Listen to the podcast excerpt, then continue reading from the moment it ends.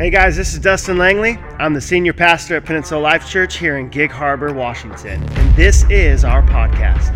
Be sure to subscribe so you can get these new sermons every week. Hope you have a blessed day. Series called At War. We are in this series, and it really is, it's a walk through Ephesians chapter 6, verses 10 through 18 which is where we find the armor of God. So we are going through this armor and we're taking it out piece by piece. We've already talked about the belt of truth. We've talked about the breastplate of righteousness.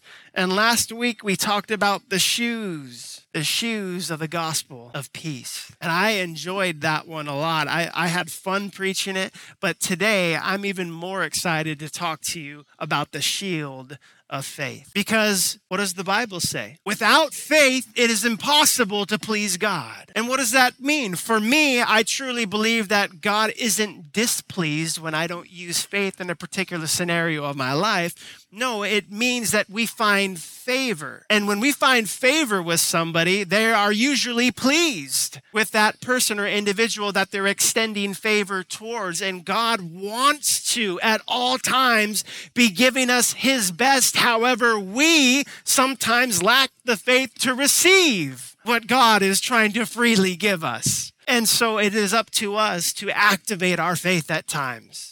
And you don't have to have a lot of it, do we? Right? Talks about a mustard seed. A mustard seed you can barely even see in the palm of your hand. If you have a little bit of faith, God can do a lot. And I'll never forget when I was a kid, I, I used to build like sets of armor out of just about anything I could find. Any other guy in this room? I'm talking about bundles of sticks, right? Taped around your arm newspapers, paper plates. It didn't matter. I made helmets, I made breastplates, I made shoes, I made shields, and then the sword for sure was always out of a stick because you needed to actually bash and beat something, right? Like blackberry bushes, who are always the enemy. Why are they always the enemy? Because they hurt you as a kid. And so I'll, I'll, never forget fashioning and forming this shield out of paper plates. And mind you, it was about three plates thick, so it should have worked. However, I fashioned this shield and I asked, and I was holding it, and I told my brother, Yeah, you can go ahead and throw those rocks at me, just right through the top into my face.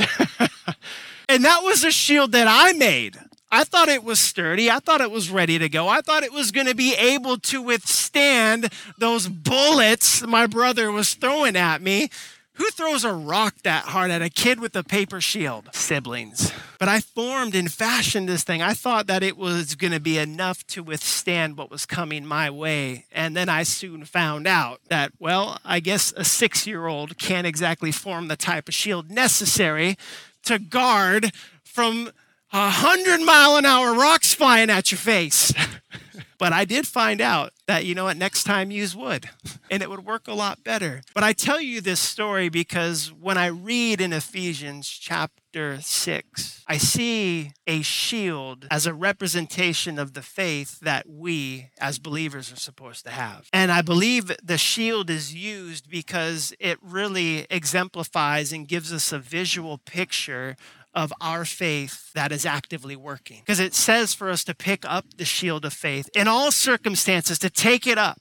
And we're supposed to take it up. And by doing that, that it will withstand all of the fiery flames of the fiery darts that the enemy is going to be shooting at us. Not some of them, all of them. But how interesting is it that it's just not it's not talking about my faith in the text. It's talking about my faith in God. Not my faith in me, not my faith in my man-made abilities to withstand the spiritual battle that this current life has to endure because I can only last so long. Anybody else in this room? I can only do so much. I can only stay in the fight, so I can only fight for so long. However, if I put my faith in a God who never runs out, if I put my faith in God who is able to do exceedingly abundantly above all that I could ask or think, if I put my faith in a God who has already made me more than a conqueror through his work on the cross, when I do that, I have access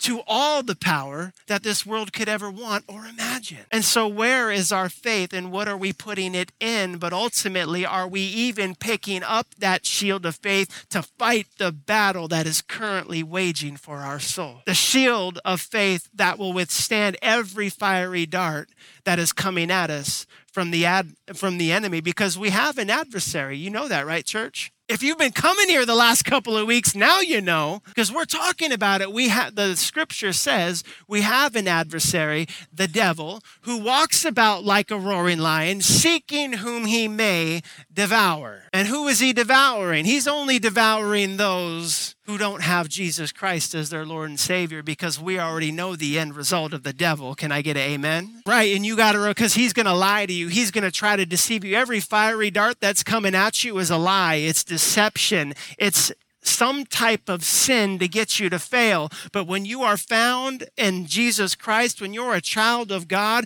and you've put on that armor that He's given you, those darts don't seem so dangerous anymore because you get to remind the devil of his place and you get to remind him of your place and your position because you are a child of God. Amen. And you are able to withstand those fiery darts. It says in Ephesians chapter 6, verses 10 through 18. Finally, be strong in the Lord and in the strength of his might.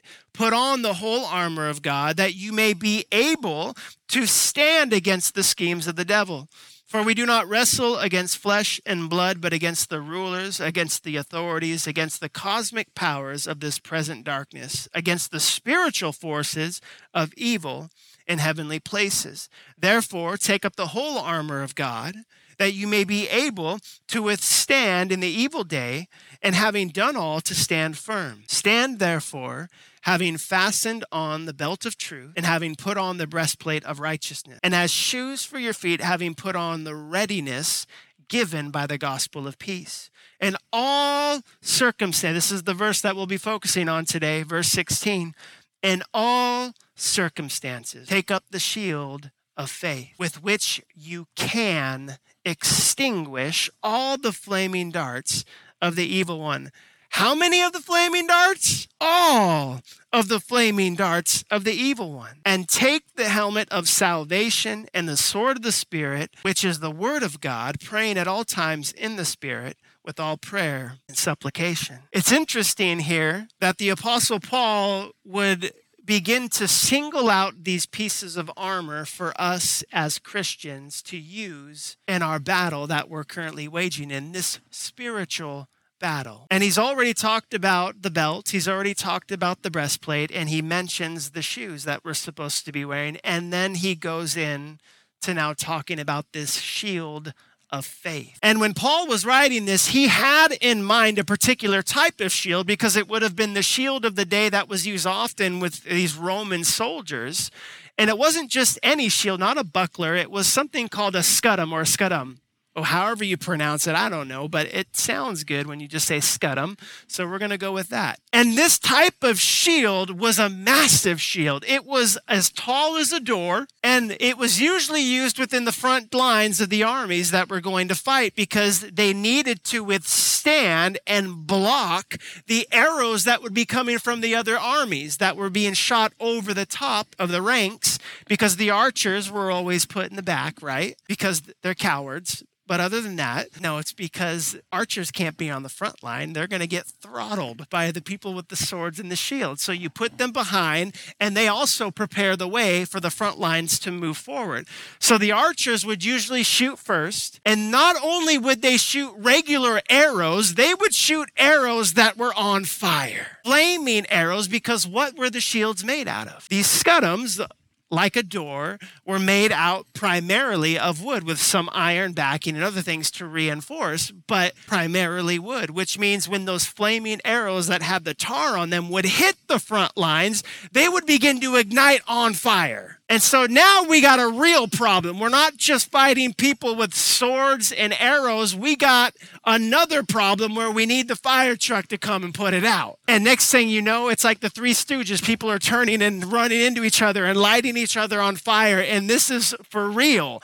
This would happen and because people would freak out because when the arrows would hit, it not only just hit in that one spot, the tar would splash when it would hit and stick into the shield. And so, as uh, even Dr. Bo mentioned when he was emceeing, he referenced Pastor Taylor Murray, he was here last year, and the sermon that he preached. And his the title of his sermon was called Soak Your Shield. Because the Roman soldiers, they knew those flaming arrows would come. And if they it probably took a few times to figure out what to do. But what the soldiers would do is they would take their shield and they would soak it and lay it in water overnight. Because when those arrows would come and they hit that, that water soaked wood, that wood logged type of shield, it wouldn't light on fire like it did before. And so now, when we read the text and we see that depiction of what would happen in battle, with a warrior who donned all of this armor with the type of shield that was used during that time, we get a better understanding now of how our shield of faith functions in the spiritual battle that we're all currently waging in right now. God didn't just give you a shield of faith to use, He gave you a soaked shield that can withstand all of the fiery darts of the enemy. Which means every single lie that the enemy starts shooting at you right now, you just got to hold that shield up and let him know who he is and what he's destined to, because he is destined to a place called hell. He is destined to a place uh, called the fiery pit. He has no place here on earth. And yeah, you know what? Sometimes he gets to us, right? He speaks lies, he deceives us. He tricks us at times, but he is no match for our Lord and Savior Jesus. So when we put our faith in God and we remind ourselves, when we remember to hold that shield of faith up, when the devil starts talking to me in my ear and I'm on my game, prayed up, read up, pray to all that good stuff, man, I'll sit here, drink my coffee, and just start blocking every single dart that the devil throws at me. I'll be sitting in the morning on a good day, and I'm like, I'm on my A game today. I don't care if that lie hits me, it's not going to seep in. I'm not going to allow it to take root in my heart. And that is actively using your shield of faith, believing that the truth of God, the word of God, is more true than the lies of the enemy. That is how we put our faith to work because faith isn't a sedentary thing. Faith is active. Amen. It is constant. It is something that we employ, which is why the text here says, in all circumstances, do what? Take up the shield of faith. It implies you have to pick your shield up. You have to take it out of the water because you probably left it soaking all night. And when you pick that shield of faith up that's been soaking in the water, it can then do what? Extinguish all of the flaming darts of the evil one. Not some of them, all of them, church. How many of you would like to experience that zero condemnation every single day for the rest of your life? Anybody? It's possible. However, I haven't achieved it yet. I'm working on it. All right. But wouldn't it be nice? Wouldn't it? Then we would have to wait. Uh, I don't know the words. But I would love to not experience one ounce of condemnation if I didn't have. I would love to experience zero, zero conviction from the enemy. Conviction from the Holy Spirit's a different thing. That's a good thing. That means change yourself, get better, be better, do better, follow God, stop trusting in the world. Conviction from the Holy Spirit is good, but condemnation from the enemy, that's not so good. Condemnation from the enemy looks like somebody might be telling you that you're no good, that you're never add up, that you're not enough, that nothing is going to change in your life. When you start hearing lies like that, that is when we need to remember, all right, devil, it's time to put this armor on. I forgot to do it this morning. However, I'm going to don the armor that you've freely given me, and I'm going to remember who I am in Christ, and I'm going to use my faith believing who you say I am is more true than the lies that the enemy is firing at me on a daily basis. The shield of faith, it acts like a barrier between us and Satan, just as on the front lines of the fight, it acted as a barrier between the arrows and the archers and for the rest of the ranks behind them.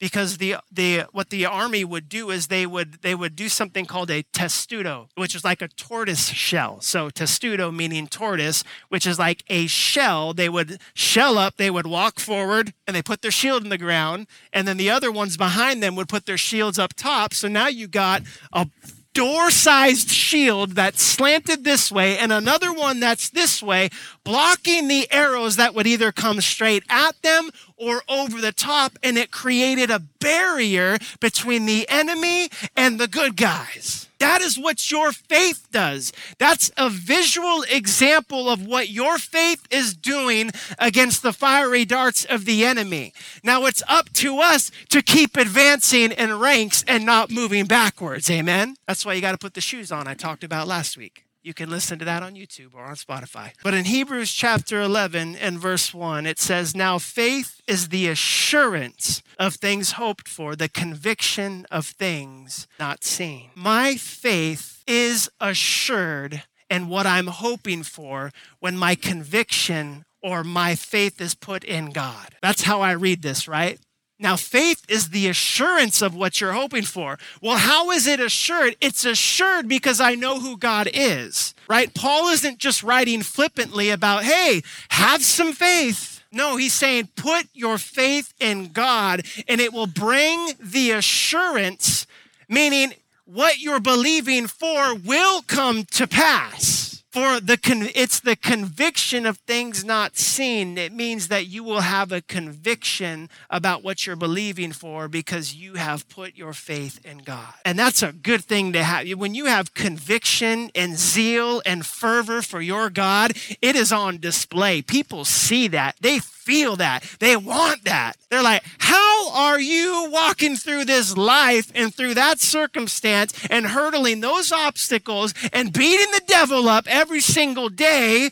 And it doesn't even look like your face. And you're just like, I just put my armor on today. Remember to pick up the old shield. And it's not that easy because any one of these mature Christians in the room will tell you, like, when they take their armor off, there's a few scars, there's a few war wounds because we don't always remember to actively put the armor on like we're supposed to because there's an active part of our faith. There's an active part of us remembering and reminding ourselves who our God is and then putting the devil in his place and reminding him him where he's going to be at the end of the day. And so I put this down. I said, I have faith in God, knowing that he will keep the devil off of me. My faith is like a barrier, it's like a shield, it's like a tortoise shell that is constantly deflecting and putting out all of those arrows that the enemy is firing at me.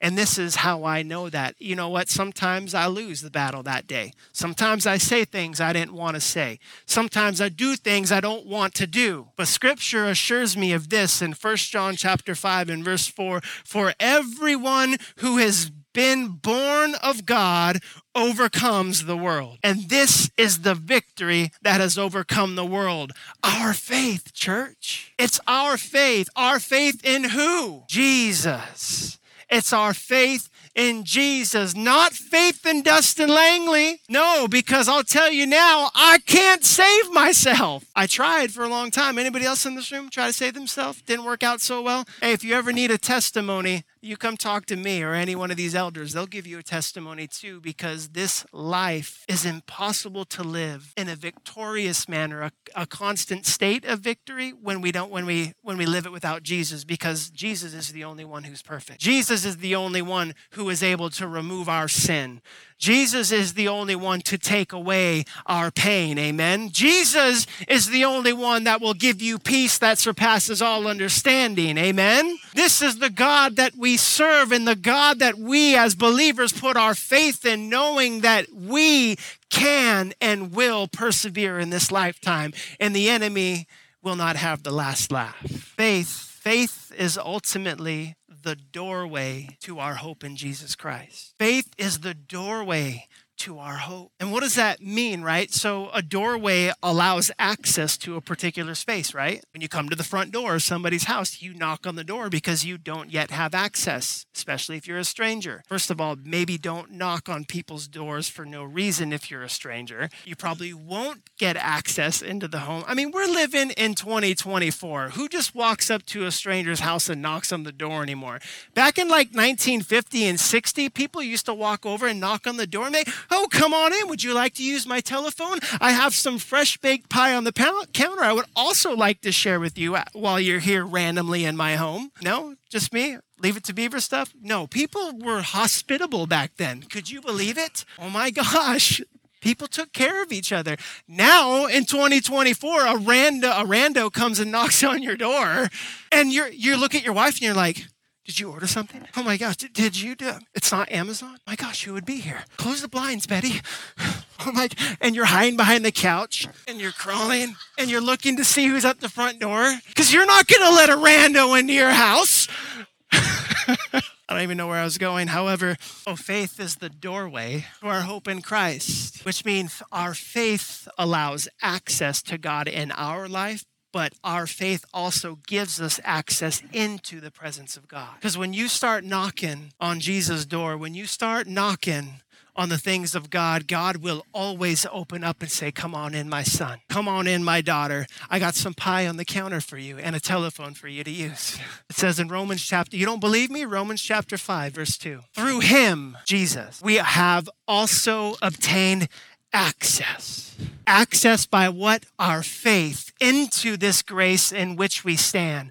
And we rejoice in hope of the glory of God. Aren't you grateful that you've been given access to the creator of the universe, church? Aren't you glad that you have access to walk into the presence of peace when you need it? Thou shalt keep him in perfect peace whose mind is stayed on thee, the Bible said. That's the King James Version. I remember that one because it's holier. However, I'm using the ESV translation in all of my scriptures. But I have access to God because of my faith. I get to walk through the door into the presence of God whenever I want to. Because God isn't just when you're having a bad day and you decide to do something that's not cool and not nice and not what a child of God would do. God doesn't just come ahead, go ahead and start. He's like, here's the presence of God. It is our duty to go to Him to ask for forgiveness. It is our job to go to Him and ask for repentance because we have a loving God who's a gentleman and isn't going to knock your knees out from under you and say, Bow to me and ask for forgiveness. We have a God who says, you, if you freely come to me, you will freely receive. Amen. He says in, in, in Ephesians chapter 2, verses 8 through 9, it is by grace that you have been saved through faith. And this is not your own doing, it is a gift of God and the result of works so that no one may boast. This is the God that we serve, a gracious God who loves us. And through our faith, we gain access into his presence. We gain access into everything that he has for us.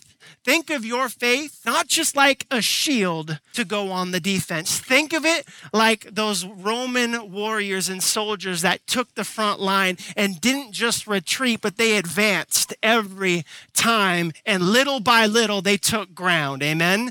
That is what your faith is doing. You are advancing on the enemy, you are taking ground for the kingdom of God. And the devil starts shaking in his boots when you live with faith like that. And so today, I just want to pray with you before we go. I want to pray that your faith would be strengthened this morning. And I especially want to pray for those of you who, some of you in this room, you don't understand what I'm talking about because you don't understand who Jesus even is. But Jesus is God in the flesh. Jesus is God. It says, In the beginning was the Word, and the Word was with God, and the Word was God. Who is the Word? Jesus Christ is the living Word. And He became flesh and dwelt among us, and we beheld His glory, that as of the only begotten of the Father, full of grace and truth. And the Bible says that God so loved the world that he gave his only begotten Son, that whoever will believe in him would not perish, but have everlasting life. And God didn't send Jesus into the world to condemn the world, but that the world through him might be saved. And we're thinking, man, that sounds pretty awesome, doesn't it? And I chose one day